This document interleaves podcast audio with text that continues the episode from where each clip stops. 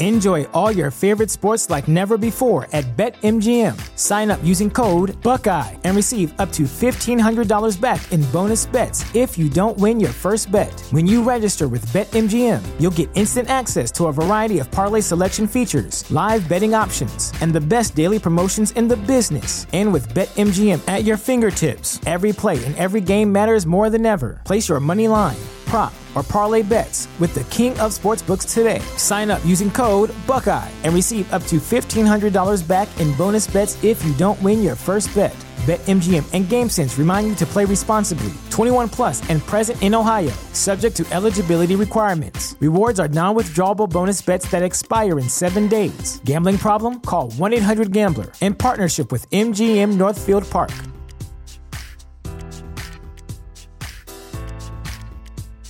Sick of being upsold at gyms?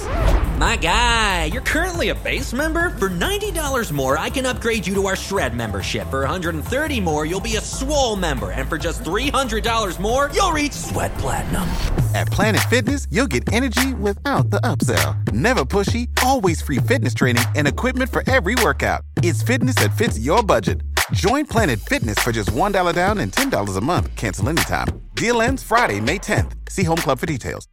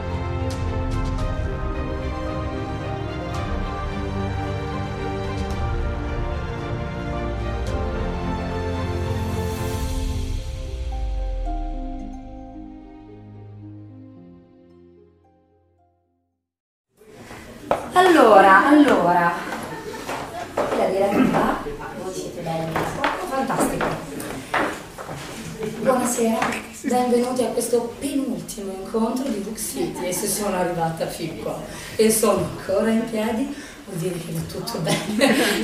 no, allora sono molto contenta di essere qui questa sera in questo momento, Eh, sono molto contenta che voi siate qua, sono soprattutto molto contenta che ci sia tutta questa bellissima gente qui accanto a me e qui al covo, perché loro sono una delegazione bella corposa eh, di una casa editrice a cui io tengo molto come libraia, ma soprattutto come lettrice, e che è la Zona 42 di cui qui abbiamo una parte dei due dell'editore, diciamo, della casa editrice che è ehm, Giorgio, aspetta che non mi ricordo il cognome, Giorgio, Giorgio Raffaele. Raffaele, cioè sono due giorni che io dico il tuo nome e oggi adesso cazzo sto io. Allora, facciamo che vi presentate voi così non incollate. Dopo quella del pediatra di stamattina che siamo. Giorgio Raffaelli, zona 42 l'editore. Poi abbiamo Nicoletta Vallorani, poi potremmo spiegare perché lei è qui. Sì, poi ce, Dopo. ce lo spieghiamo, dai. Va bene? No, perché io ci sono sempre, quindi Sì, no, qui in questo momento, in questo contesto, cioè, volevo dire... No, ci ci arriviamo a spiegare perché il conta è con noi, sì, sì, assolutamente. In questa bella zona. Eh, Alessandro? Vietti, scrittore eh, con Il potere e Real Mars, vedi che non ricordo. Chiara Reali, traduttrice, ma non solo, noi veniamo da un lungo incontro questo pomeriggio sul tradurre, ehm, traduttrice di un po' di titoli eh, della zona che appunto fa un ottimo lavoro e adesso però vedi che ho Giorgio Margatti. Grazie Curatore. curatore di propulsione di improbabilità che è ecco bravo ce l'hai questa 18 racconti uno della verità E poi Elisa Emiliani, eh, giovane autrice e giovane mamma. Perché bisogna dire giovane? E basta. No, no, no. Anziana autrice della zona, no? Cioè, no. Autrice alla sua prima edizione, questo- alla sua prima pubblicazione, questo possiamo dirlo però, con Cenere, un altro bellissimo eh, romanzo della, della zona, un bel titolo della zona. Allora, come qualcuno sa, Giorgio è molto bravo e ha una dialettica favolosa, quindi mi salverà da questo problema, no, mi salverà da un piccolo problema logistico che abbiamo avuto con un altro evento e quindi prenderà in mano la situazione, so che non ci deluderà. e quindi a questo punto lascio la zona alla zona, Ok. che, che io sono molto contenta che finalmente si possa raccontare bene, per bene, con tutti questi attori. Prego. Allora, intanto grazie a Mariana perché ormai noi è la, la terza volta, non sono tante volte che siamo venuti qui, però noi sembra di essere di casa, cioè vero, ci siamo trovati subito in eh, sintonia e poi questo posto qui a me continuo a rivedere che è il posto dove facciamo le presentazioni più bello dove le abbiamo fatte fino adesso. Non lo dico tutte le volte che facciamo la presentazione, lo dico solo qui. Allora, Guarda che non sei, in streaming, posso- per cui adesso tutte le altre vigiaie sì. sentono. No, però è vero, non abbiamo... No, non è vero, non è vero, io visto di fatto di viene presentazioni sono spesso tra, tra tutti noi, forse Alessandro, non so, è una bella gara tra chi ha, con chi abbiamo fatto più presentazioni, tra Alessandro, perché Alessandro ha due romanzi, Eh sì, infatti. Chiara che ne ha anche di più, eh, per cui abbiamo girato un po' per tutta l'Italia, cui se diciamo questo posto qui è bello, è perché ci piace davvero.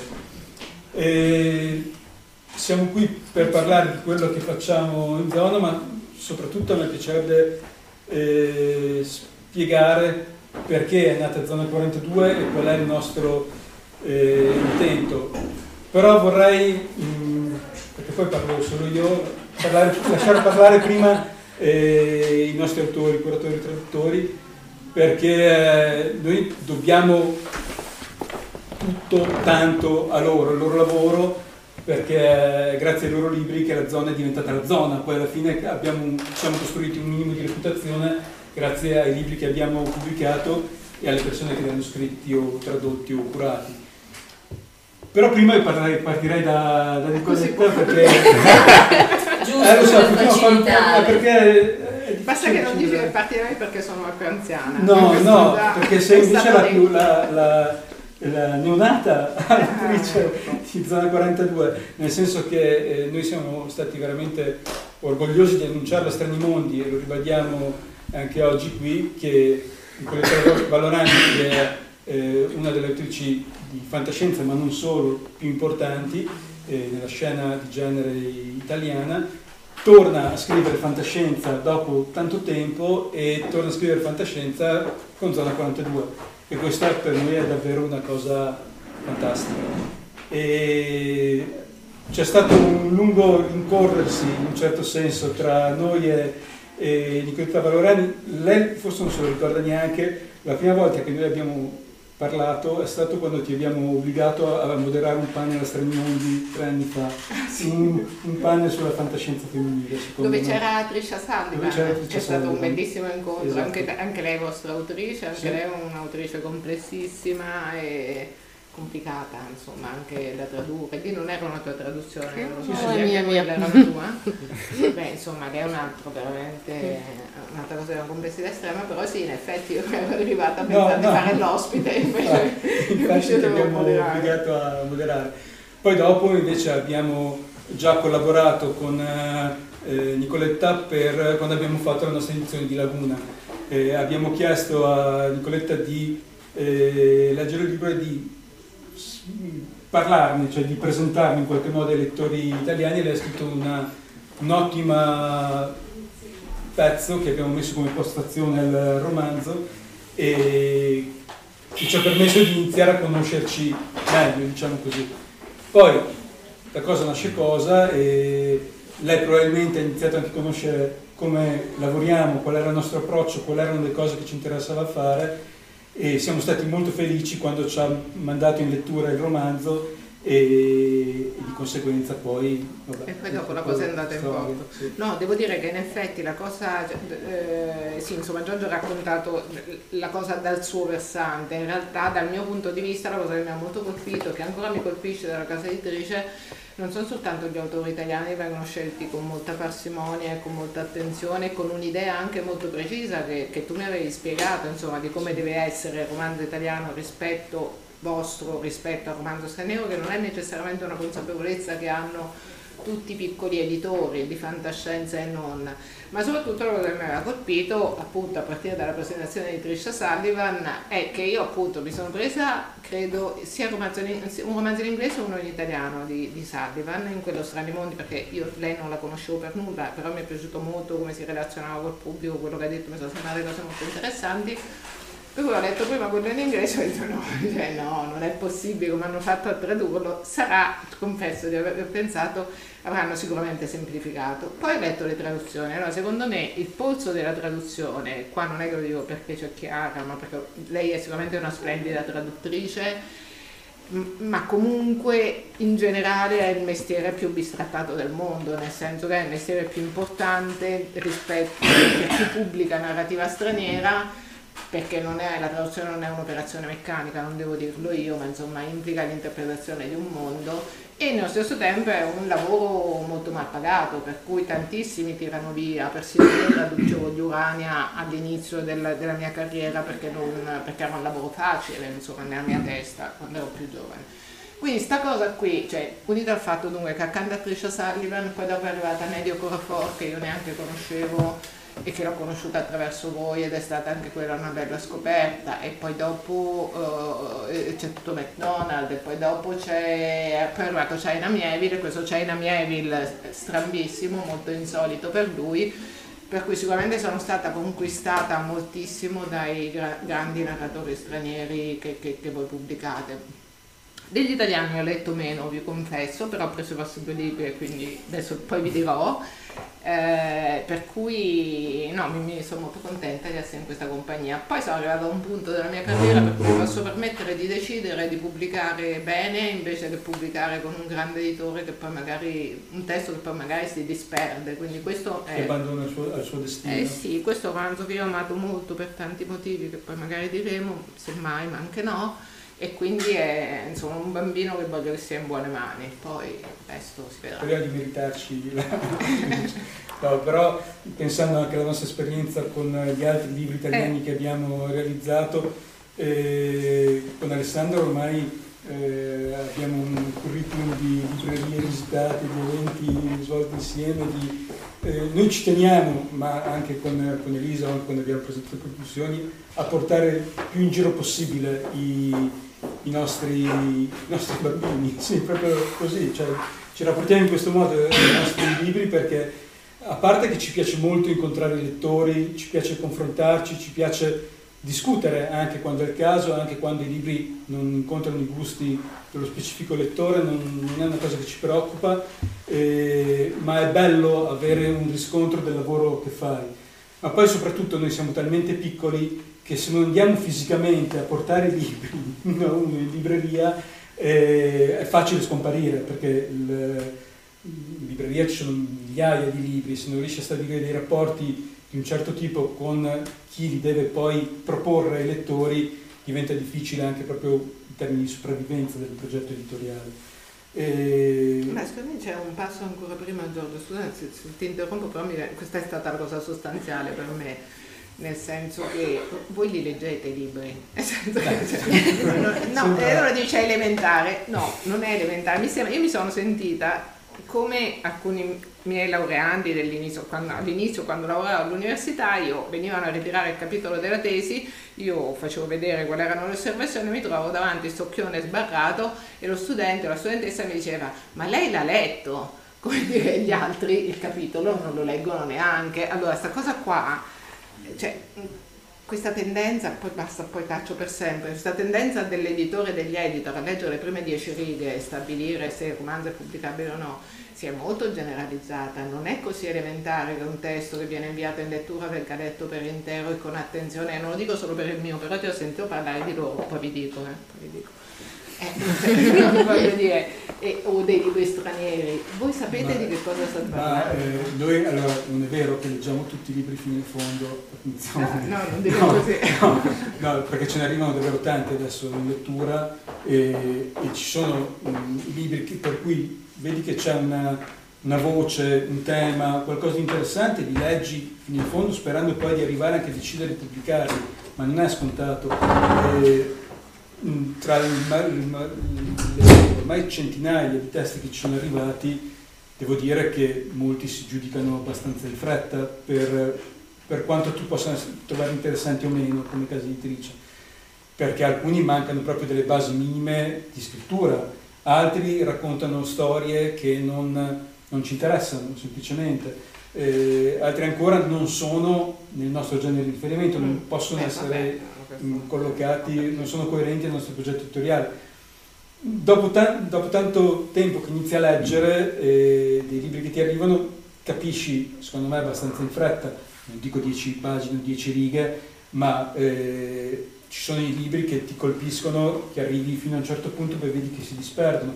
Poi ci sono i libri anche che invece, per dirti, Elisa, Elisa è l'unico esempio di libro che abbiamo pubblicato noi che ci è arrivato per mail. Eh, li guardiamo tutti, li guardiamo tutti, però è difficile che, che li troviamo eh, mh, abbastanza pronti per essere poi lavorati e arrivare alla pubblicazione. Siamo molto difficili, abbiamo anche poco tempo, purtroppo perché siamo solo io e Marco e facciamo tutto noi in zona, per cui eh, è un lavoro davvero impegnativo. Però capita, come è capitato al romanzo di Elisa, che leggi le prime dieci pagine, poi dici no, ne voglio ancora, ne voglio ancora, ne voglio ancora, perché fino alla fine, arrivi alla fine e dici no, qui c'è del, del buono e, e a quel punto, vabbè, con Elisa è stato anche bello perché noi non ci conoscevamo.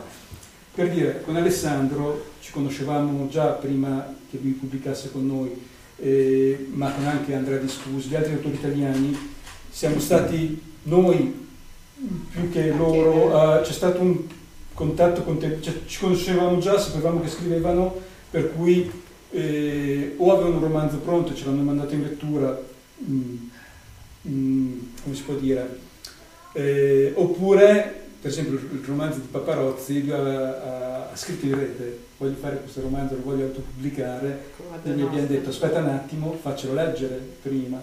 E non c'è una strada unica per arrivare eh, a essere pubblicati Per arrivare in zona. No, per arrivare in zona.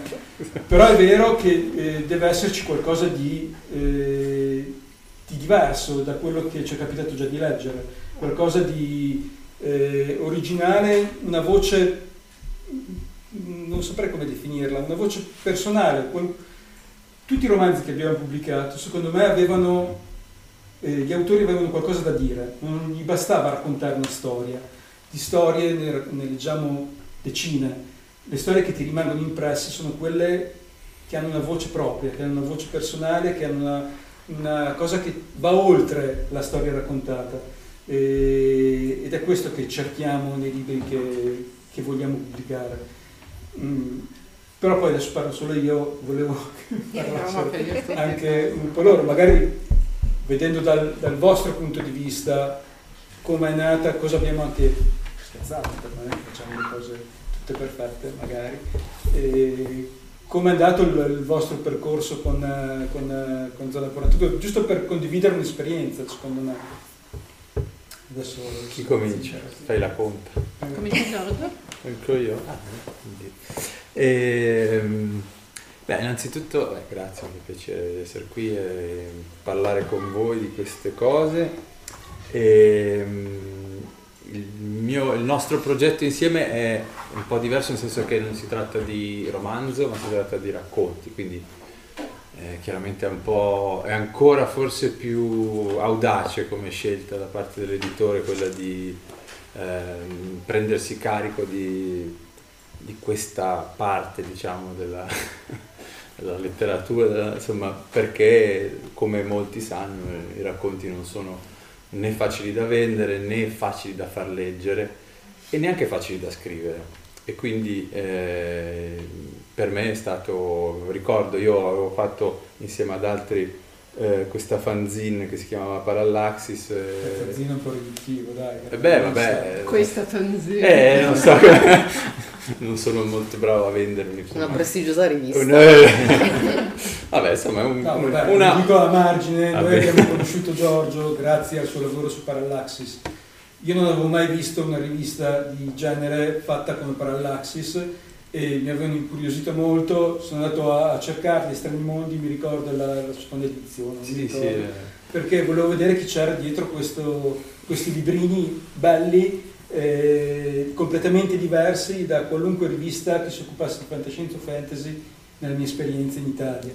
E questo, cioè poi da cosa nasce cosa. E... Sì, esatto, poi Giorgio ha, ci siamo conosciuti e chiaramente abbiamo parlato un po' e fatto questa proposta di, di, di questo lavoro antologico e io insomma ho, ho accettato ben contento, eh, anche se chiaramente Parallaxis non ero solo io, però in questo caso sono andato avanti diciamo da solo. E, e mi è piaciuta soprattutto l'impostazione, cioè il fatto che chiaramente il genere di riferimento era la fantascienza, anche per me già in Parallaxis la fantascienza c'era, anche se comunque era sempre vista con un certo taglio e magari affiancata anche a qualcosa di più eh, diciamo horror c'era anche, un, c'era anche, un, saggio di solito in, in Parallaxis eh, c'erano delle foto insomma e anche se qui siamo su una dimensione diversa però ehm, il, il, il taglio editoriale in qualche modo l'ho trovato subito affine perché non era legato a dei canoni della fantascienza che chi legge un po' la fantascienza conosce bene eh, me proponevano qualche cosa diciamo di, di nuovo insomma senza nessuna per forza eh, intento eh, iper polemico magari un po' polemico sì però non iper polemico ecco non, eh, e quindi insomma ci siamo lanciati in questa cosa e abbiamo iniziato a fare un po' di, di lavoro e eh, anch'io insomma fatto, in questo caso ho fatto sia l'editor che il curatore, è stata una bellissima esperienza. E anche qui non è facile trovare un editore comunque che, con il quale ti puoi confrontare costantemente su ogni parte del lavoro. E poi mi sono trovato insomma in sintonia con, con Giorgio e Marco quindi, e poi chiaramente anche con tutti insomma, gli autori eh, stato, abbiamo fatto un lavoro, credo, spero, interessante per tutti, ma per me lo è stato. E, e, chiaramente cosa abbiamo fatto? Abbiamo cercato di dare una, una prospettiva alla fantascienza, italiana in questo caso, quindi sono solo autori italiani, ecco una cosa che tengo a precisare perché sembra che poi la fantascienza italiana, cioè sembra che si voglia fare, siccome viviamo un periodo un po' strano, eh, storico, quindi non è, non è questione di identità nazionale chiaramente, ma è, è, è questione di più storica, di diciamo. utilizzata. Eh. Esatto, è una questione storica legata al, all'utilizzo degli scrittori italiani o comunque alla allo spazio che gli è stato dedicato nella storia della fantascienza italiana, ecco, soprattutto dai, dai, dalle riviste, dagli editori che l'hanno caratterizzata di più, ecco, adesso non li citiamo, li conosciamo tutti. e, ah, non sentito, no.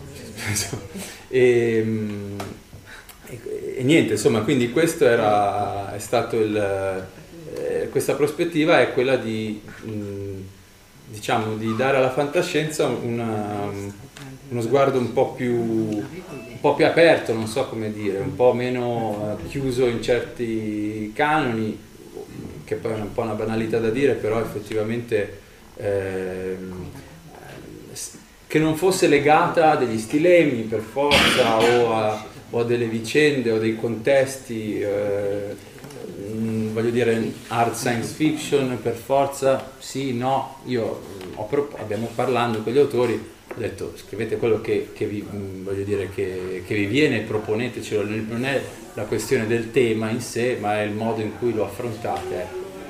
E sia dal punto di vista della lingua, quindi della lingua che usate, dal punto di vista letterario, sia dal punto di vista dei, dei temi, dei racconti che sono i più vari, voglio dire, si va dal, dal, sistema, dal sistema, pensionistico in un, in un mondo un po' diciamo distopico, a, a cose un po' più fantastiche eh, e meno, meno, fantascientifiche, quindi molti lettori sicuramente riconoscono spesso in questa antologia alcuni racconti non sono eh, prettamente fantascientifici, però anche questa è una scelta voluta, come è voluto il fatto di avere eh, degli autori che sono che hanno sempre scritto fantascienza o comunque che si sono molto identificati con questo genere e anche scrittori che invece non l'hanno mai fatto e che però si sono cimentati eh, in questo genere, diciamo.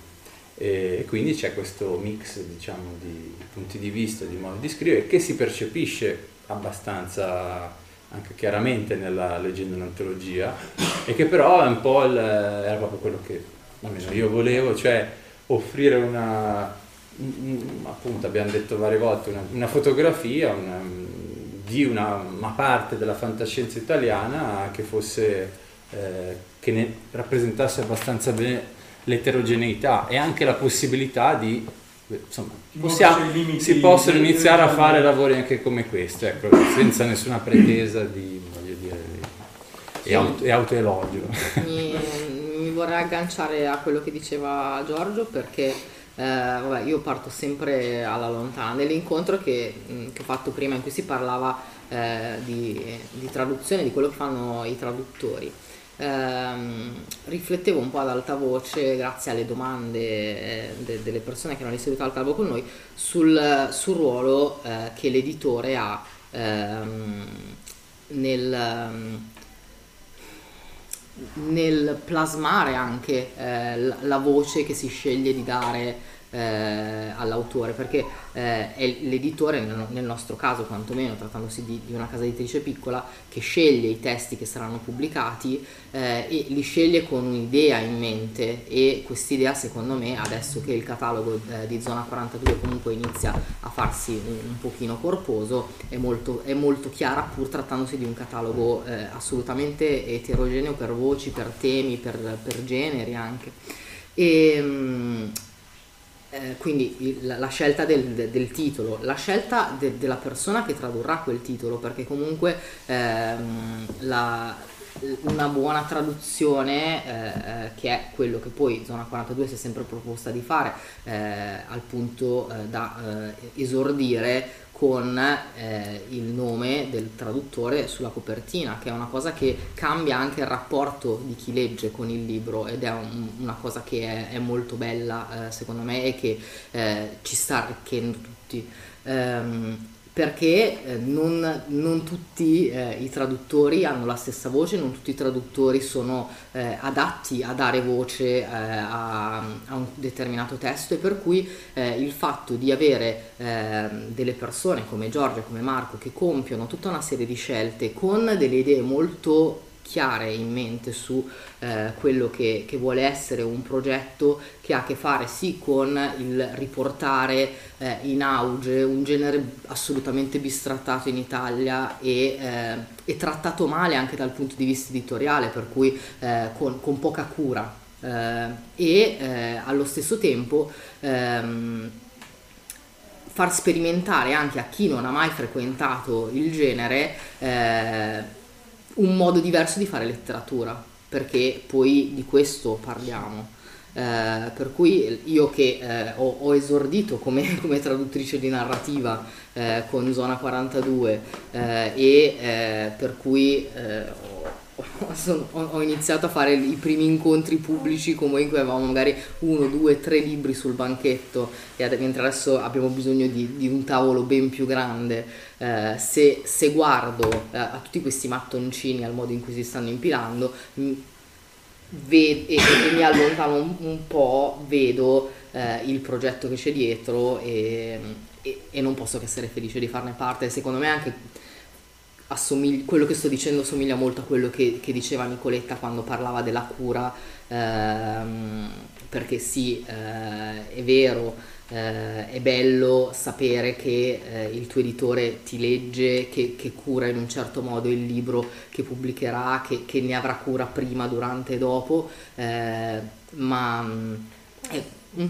No, scusami. No, no, ma, è, ma, è, bello anche eh, sapere che, che, che, questa cosa eh, viene fatta in un modo che coinvolge eh, i lettori. Io la, eh, ieri abbiamo presentato eh, l'ultimo libro che è uscito per, per, Zona 42, La città dell'orca di Sam J. Miller con l'autore.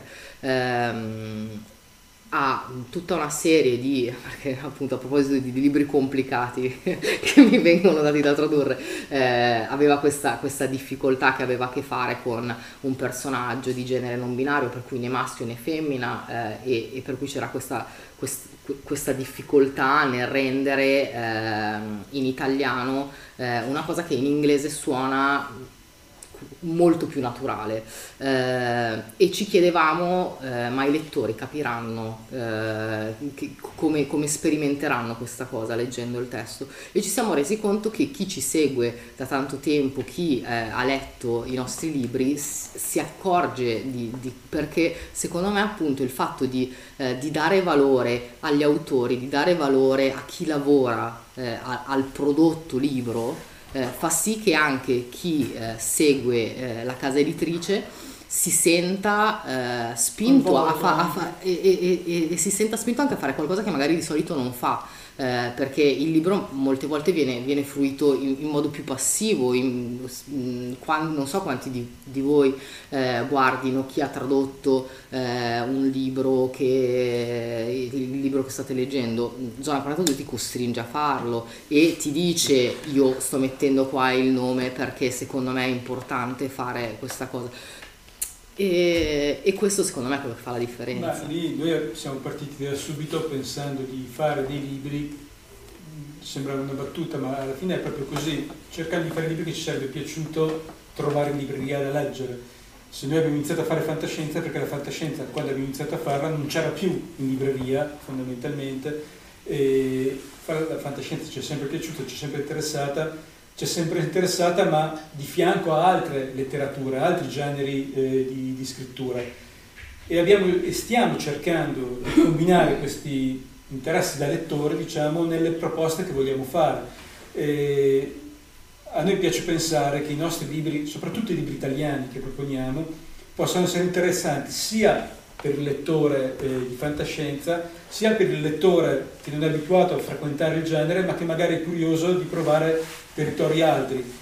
In questo senso il capostipite diciamo così, di questa eh, serie di titoli che abbiamo iniziato a proporre, anche se il primo che abbiamo fatto è Dimentica mi trovo in sogno di Andrea Viscusi, che però è già più particolare come testo, è sicuramente Real Mars di Alessandro Vietti. Eh, Real Mars è stata una, eh, come è andato un po' nel tempo Real Mars, è stata una sorpresa per noi per primi, noi non ci saremmo mai aspettati, noi abbiamo investito energie, risorse per promuovere i nostri libri, per parlarne in ogni, in, ovunque fosse possibile, però sappiamo bene quanto la fantascienza italiana viaggi con l'handicap rispetto alla fantascienza anglosassone.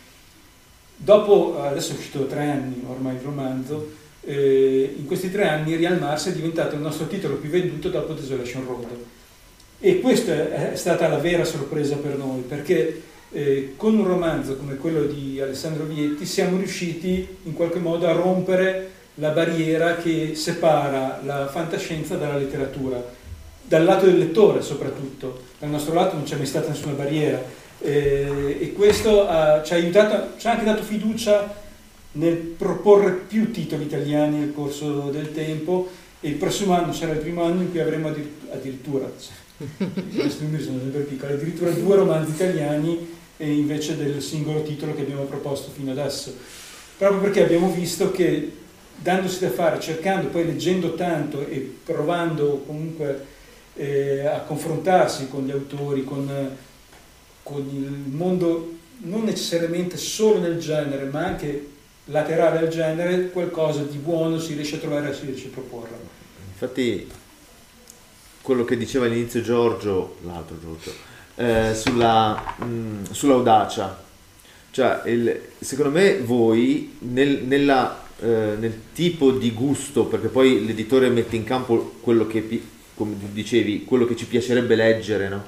Metti in campo il tuo gusto e la tua idea di quello che quel tipo di letteratura dovrebbe essere, ha intercettato, magari inconsapevolmente, un'esigenza, un momento, un momento in cui la fantascienza non era eh, particolarmente rappresentata in libreria, adesso lo è in effetti molto di più e non sono passati molti anni.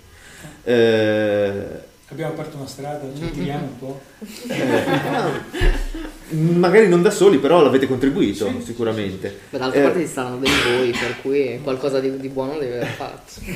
E il, eh, il discorso è, è proprio legato a, a quell'aspetto che dicevi, cioè del fatto di poter proporre testi che siano fruibili non necessariamente dal- dalle, dalle persone che leggono fantascienza e che eh, diciamo si definiscono tali, no? lettori di fantascienza, quindi in qualche modo esclusivi, Eh, anche perché comunque mh, e di questo poi insomma, ne abbiamo, se ne è parlato tanto anche in passato, anche quando uscì la- la- l'antologia di Giorgio Maier.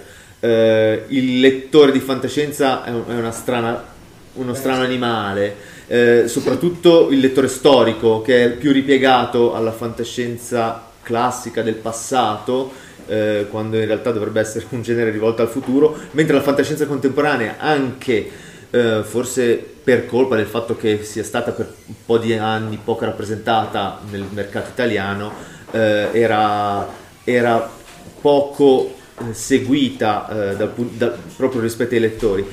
Ma c'è l'altro fenomeno, ovvero il fatto della, mh, del- del- de- della comparsa, ovvero della scomparsa del genere eh, propriamente detto per rientrare nel mainstream. Eh, quindi della, della proposta consapevole di editori non necessariamente eh, che provengono dal genere fantascienza, di proporre titoli di fantascienza, come si dice sempre, senza sottomentite spoglie, no? senza dirlo. Ma questo cosa significa? Significa che in qualche modo, al di là del- dell'operazione editoriale che c'è dietro, vuol dire che dall'altra parte c'è qualcuno che non vuole necessariamente identificarsi come lettore di fantascienza, che è disposto a leggere una certa tipologia di titoli, di testi. Quindi eh, il fatto di, eh, come è successo con Real Mars e comunque anche Il Potere, eh, è un titolo mh, che ha le stesse caratteristiche, eh, cioè di riuscire, di riuscire o di comunque provare a proporsi in un modo che è totalmente mainstream.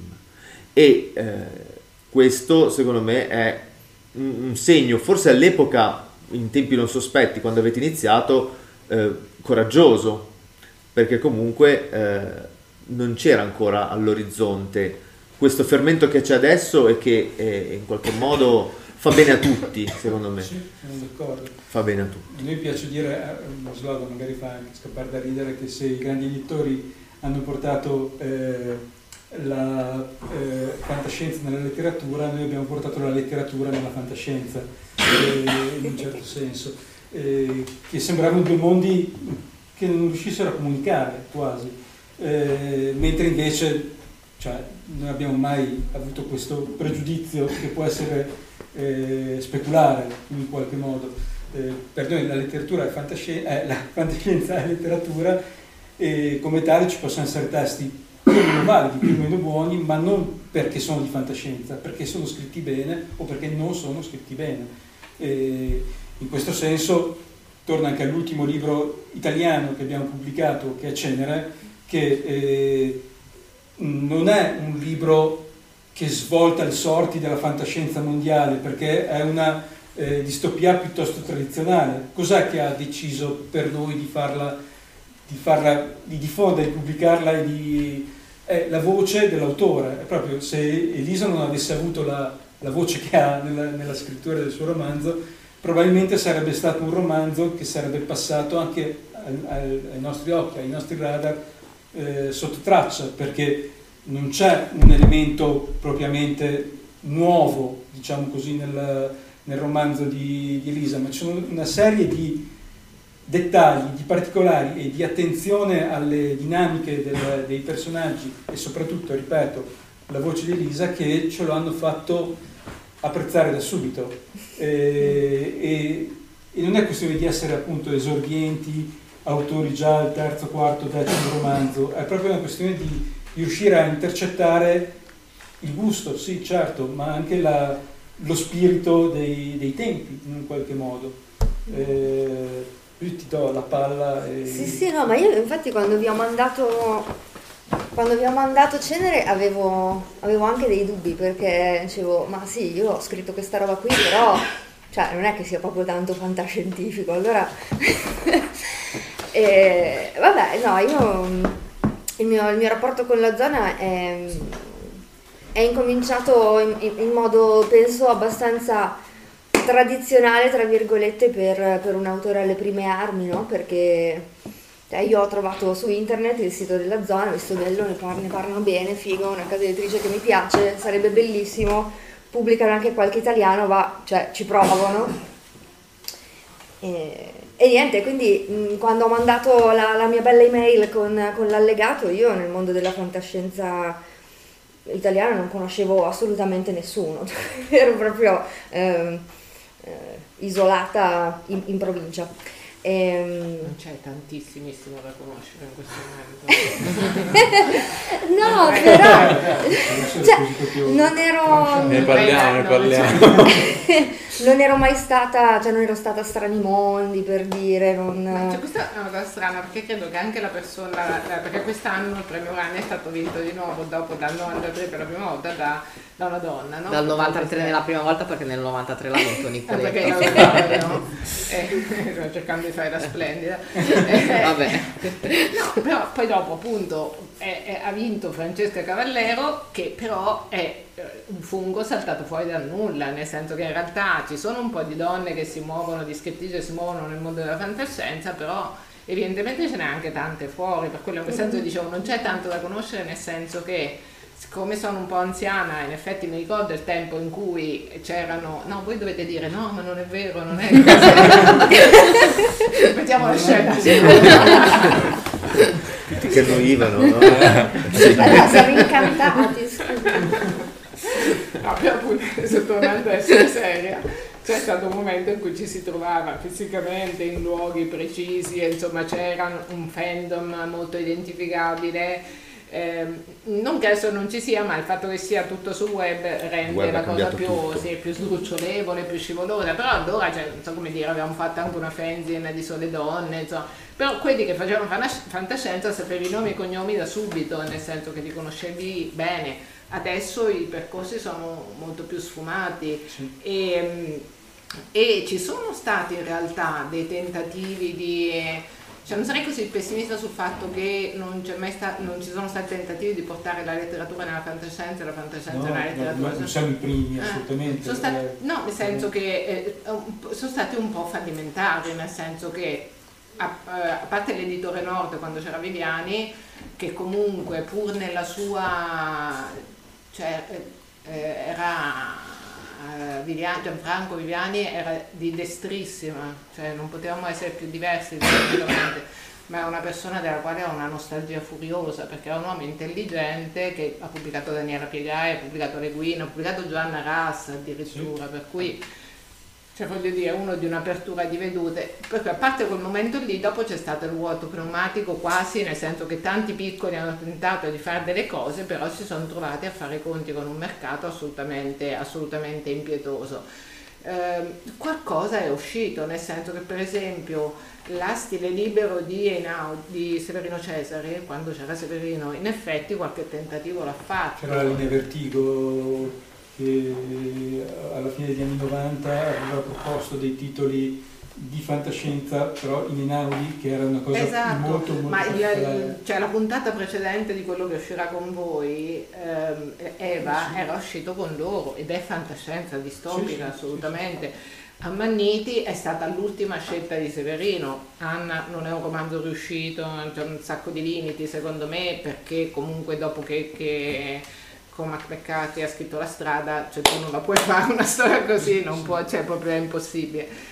E, e però dei tentativi sono stati, il problema è che avrebbero dovuto essere seguiti in quel senso che torna al discorso che dicevo prima, cioè c'è un editore che ha uno sguardo complessivo, che un po' il discorso che faceva, insomma, faceva Sergio e Chiara, cioè quello che ha Zona 42 in questo momento, senza voler essere troppo celebrativi, è che in effetti c'è uno sguardo complessivo sull'autore, sul panorama editoriale che vuole offrire la casa editrice, le traduzioni sono curate vogliamo parlare delle copertine. Io in verità mi sono innamorata delle copertine come prima cosa, ecco, per cui nel senso che sono Sì, copertine. infatti le nostre copertine, come potete vedere, hanno molto poco dell'iconografia classica della fantascienza. Sono, sono bellissime nel senso che so- è difficile, non è, non è tanto frequente trovare delle copertine che siano come dire, tutte riuscite e, e- e tutte con una loro caratteristica, anche perché non è che c'è- lo stile non è neanche sempre lo stesso, insomma, nel senso che- voi, voi non la vedete, ma nel pubblico c'è. Annalisa Antonini che ha disegnato le copertine più belle.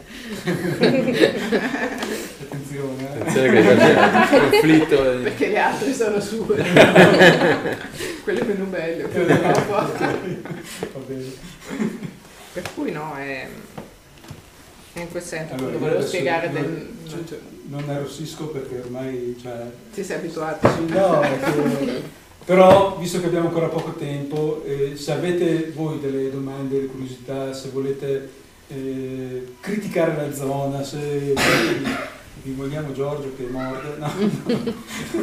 Eh, cioè davvero, se avete, volete sapere di più, se avete qualche curiosità sulla- su come lavoriamo, su quello che facciamo, eccetera, eh, abbiamo ancora qualche minuto, se no proseguiamo con il discorso. Se no approfitto io per eh, coinvolgere una persona del pubblico, perché queste cose ne sa abbastanza. Abbiamo con noi Michele Vaccari, questo è uno scherzo naturale. Michele Vaccari, eh, io lo, lo- lo- lo- coinvolgo perché oltre ad essere un ottimo scrittore, lui negli ultimi due anni, eh, tre anni, due anni, ha curato un progetto che noi abbiamo sentito da quando l'abbiamo visto in azione molto vicino a quello che eh, noi abbiamo- stiamo cercando di fare con Zona 42 che parte da presupposti opposti. Noi veniamo dal genere e cerchiamo di andare incontro alla letteratura, penso alla- alle nostre proposte italiane. Lui arriva più da una- dalla letteratura, se, se in senso ampio, e però ha curato una collana per chiare lettere che si chiama Altrove, dove fondamentalmente, quello che diceva prima Alessandro, ha proposto praticamente solo titoli di fantascienza senza mai definirli di fantascienza. Eh, però erano titoli che ricadono, volente o nolente, nel genere.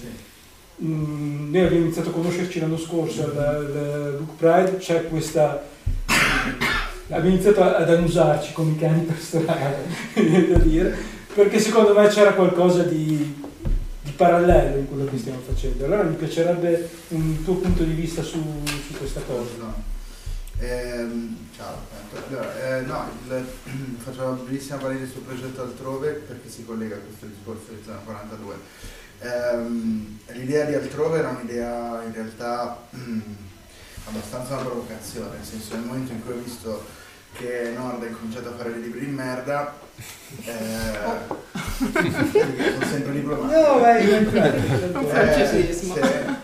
Ha detto, però è strano che in questo gruppo editoriale, io mi occupo di editoria da un po' di anni, questo gruppo editoriale, come dire, sia venuto a mancare, cioè sono morti tutti i lettori nel gruppo Gems se la Nord non fa più, cioè non si occupa più di questo, cambiato evidentemente sono, sono morti tutti i lettori, perché possono cambiare le dirigenze, però a livello economico un gruppo dice questa casa editrice si occupa con Ganesi di fare questo tipo di libri, questa casa editrice di questo.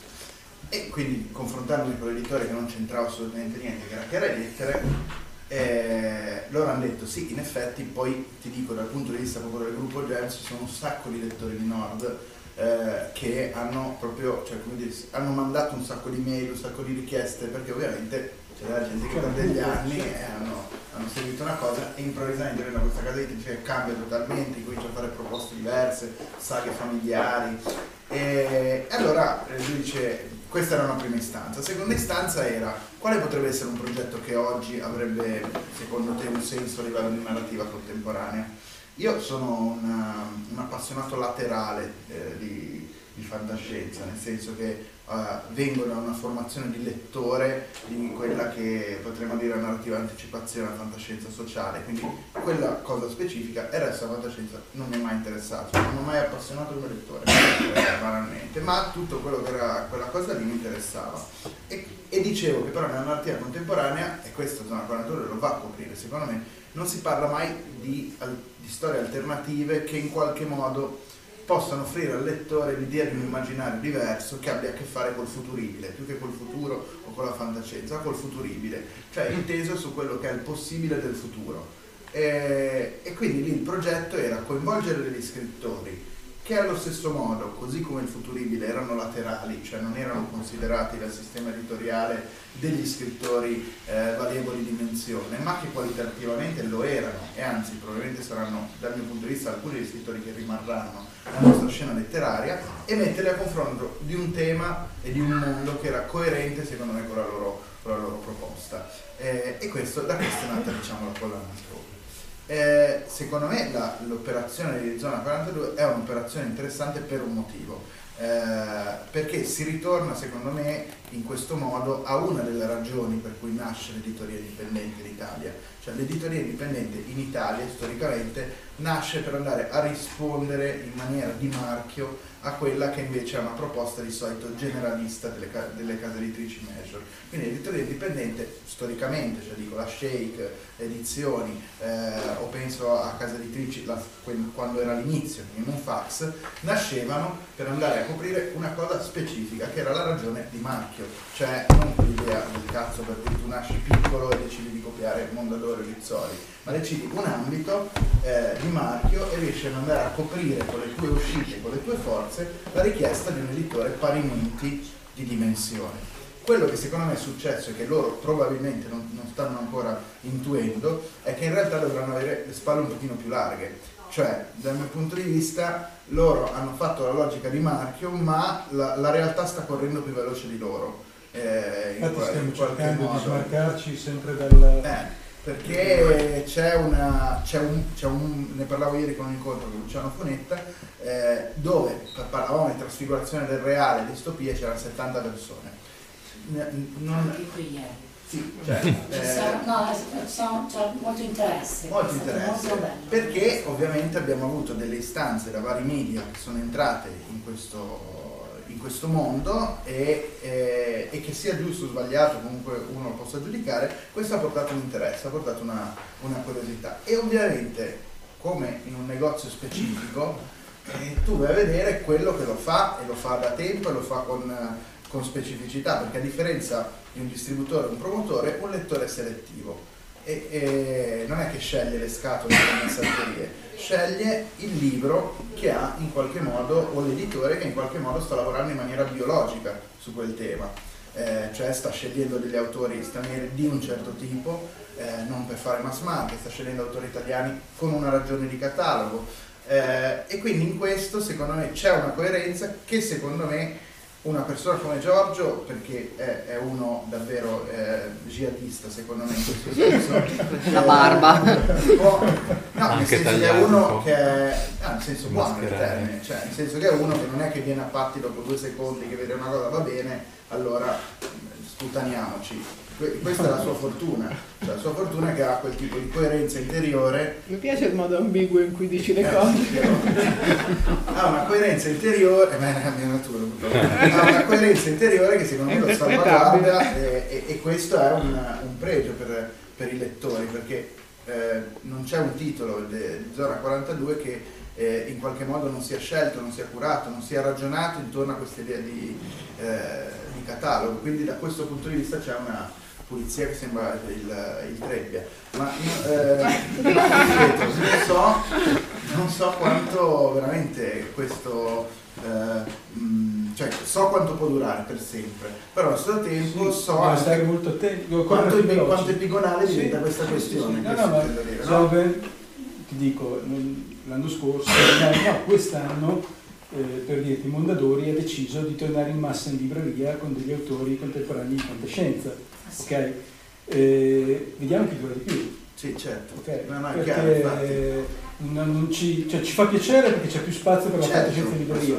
Vediamo chi ci sarà ancora in libreria tra Eh. 5 anni. Eh sì, sì, chiaro. Perché non ci fa niente di No, no, no, Puoi mettere una musichina tipo tan, tan, tan, Eh, Vi ha lanciato il guanto di Però sfida. Però- la, do- faccio la domanda, tu ti devi stu- cioè nel senso, sarai Sì. costretto ad avere A crescere. a crescere, Sì, dico, sì, no? lo sappiamo, infatti Eh, questo- questi sono i problemi Pensa. organizzazione. Eh, no, infatti, Quello è fuori discussione, infatti eh, questa è la nostra battaglia. Più che Eh. scegliere i titoli non è No, difficile, no, certo, certo, eh, eh, decidere come promuoverli, come poter farli arrivare ai lettori, Sì. questa è la cosa. Va bene, Noi abbiamo un cambio di tempo. scena, allora per chi fosse interessato a fare qualche domanda e magari a fermarsi un po' a chiacchierare con la zona, vi direi di fare un changing. Voi andate all'ingresso e ehm, adesso abbiamo una presentazione di um, Stefano insieme a Tim Weaver eh, e quindi direi che loro entrano e voi vi scambiate insomma. Qua. Grazie. Avete ascoltato Fantascientificast, podcast di fantascienza e cronache della galassia, da un'idea di Paolo Bianchi e Omar Serafiti, con il contributo cibernetico del Cylon Prof Massimo De Santo. Potete seguirci ed interagire con noi sul nostro sito fantascientificast.it, su Facebook alla pagina Fantascientificast, su Twitter sul profilo at Fantascicast, sul nostro canale Telegram t.me slash fantascientificast, sulla nostra community Telegram t.me slash fsccommunity. Se siete particolarmente timidi, potete utilizzare la vecchia, cara e affidabile posta elettronica, scrivendoci all'indirizzo redazione fantascientificas.it. Tutte le puntate sono disponibili sul nostro sito, su Apple iTunes, su Spotify e su Podbean all'indirizzo podcast.fantascientificas.it. Se volete, potete lasciarci una valutazione a 5 stelle su Apple iTunes ed offrirci una birra romulana o un gotto esplosivo pangalattico, sostenendoci tramite una donazione PayPal utilizzando l'apposito pulsante sul nostro sito. Fantascientificast è una produzione amatoriale. Non si intende infrangere alcun copyright, i cui diritti appartengono ai rispettivi detentori. L'autorizzazione SIAE 5612I5359. Nessun byte e nessun tribolo sono stati maltrattati durante la produzione di questo podcast. Alexa 4 e l'equipaggio di Fantascientificast vi augurano lunga vita e prosperità e vi danno appuntamento alla prossima puntata lungo la rotta di Kessel.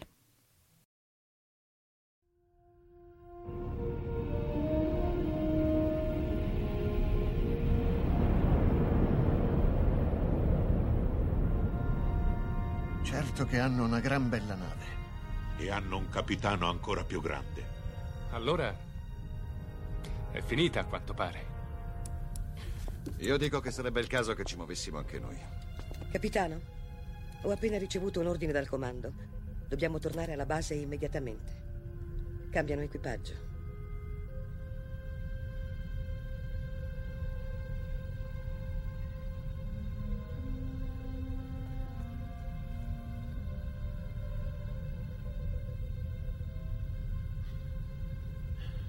Se fossi umano, penso che ora la mia risposta sarebbe andate al diavolo.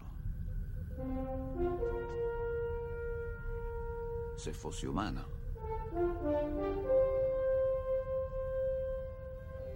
Che rotta, capitano.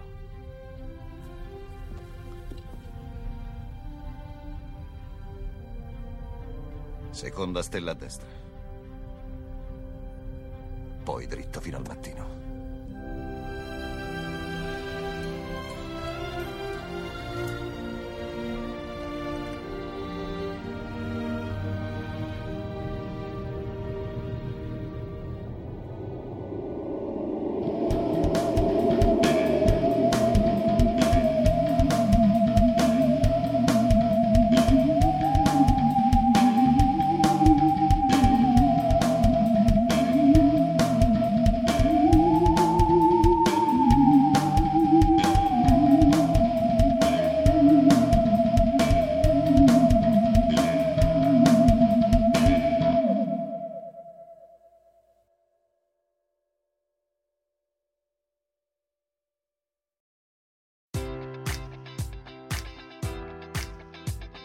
Enjoy all your favorite sports like never before at BetMGM. Sign up using code Buckeye and receive up to $1,500 back in bonus bets if you don't win your first bet. When you register with BetMGM, you'll get instant access to a variety of parlay selection features, live betting options, and the best daily promotions in the business. And with BetMGM at your fingertips, every play and every game matters more than ever. Place your money line, prop, or parlay bets with the king of sportsbooks today. Sign up using code Buckeye and receive up to $1,500 back in bonus bets if you don't win your first bet. BetMGM and GameSense remind you to play responsibly. 21 plus and present in Ohio, subject to eligibility requirements. Rewards are non withdrawable bonus bets that expire in seven days. Gambling problem? Call 1 800 Gambler in partnership with MGM Northfield Park.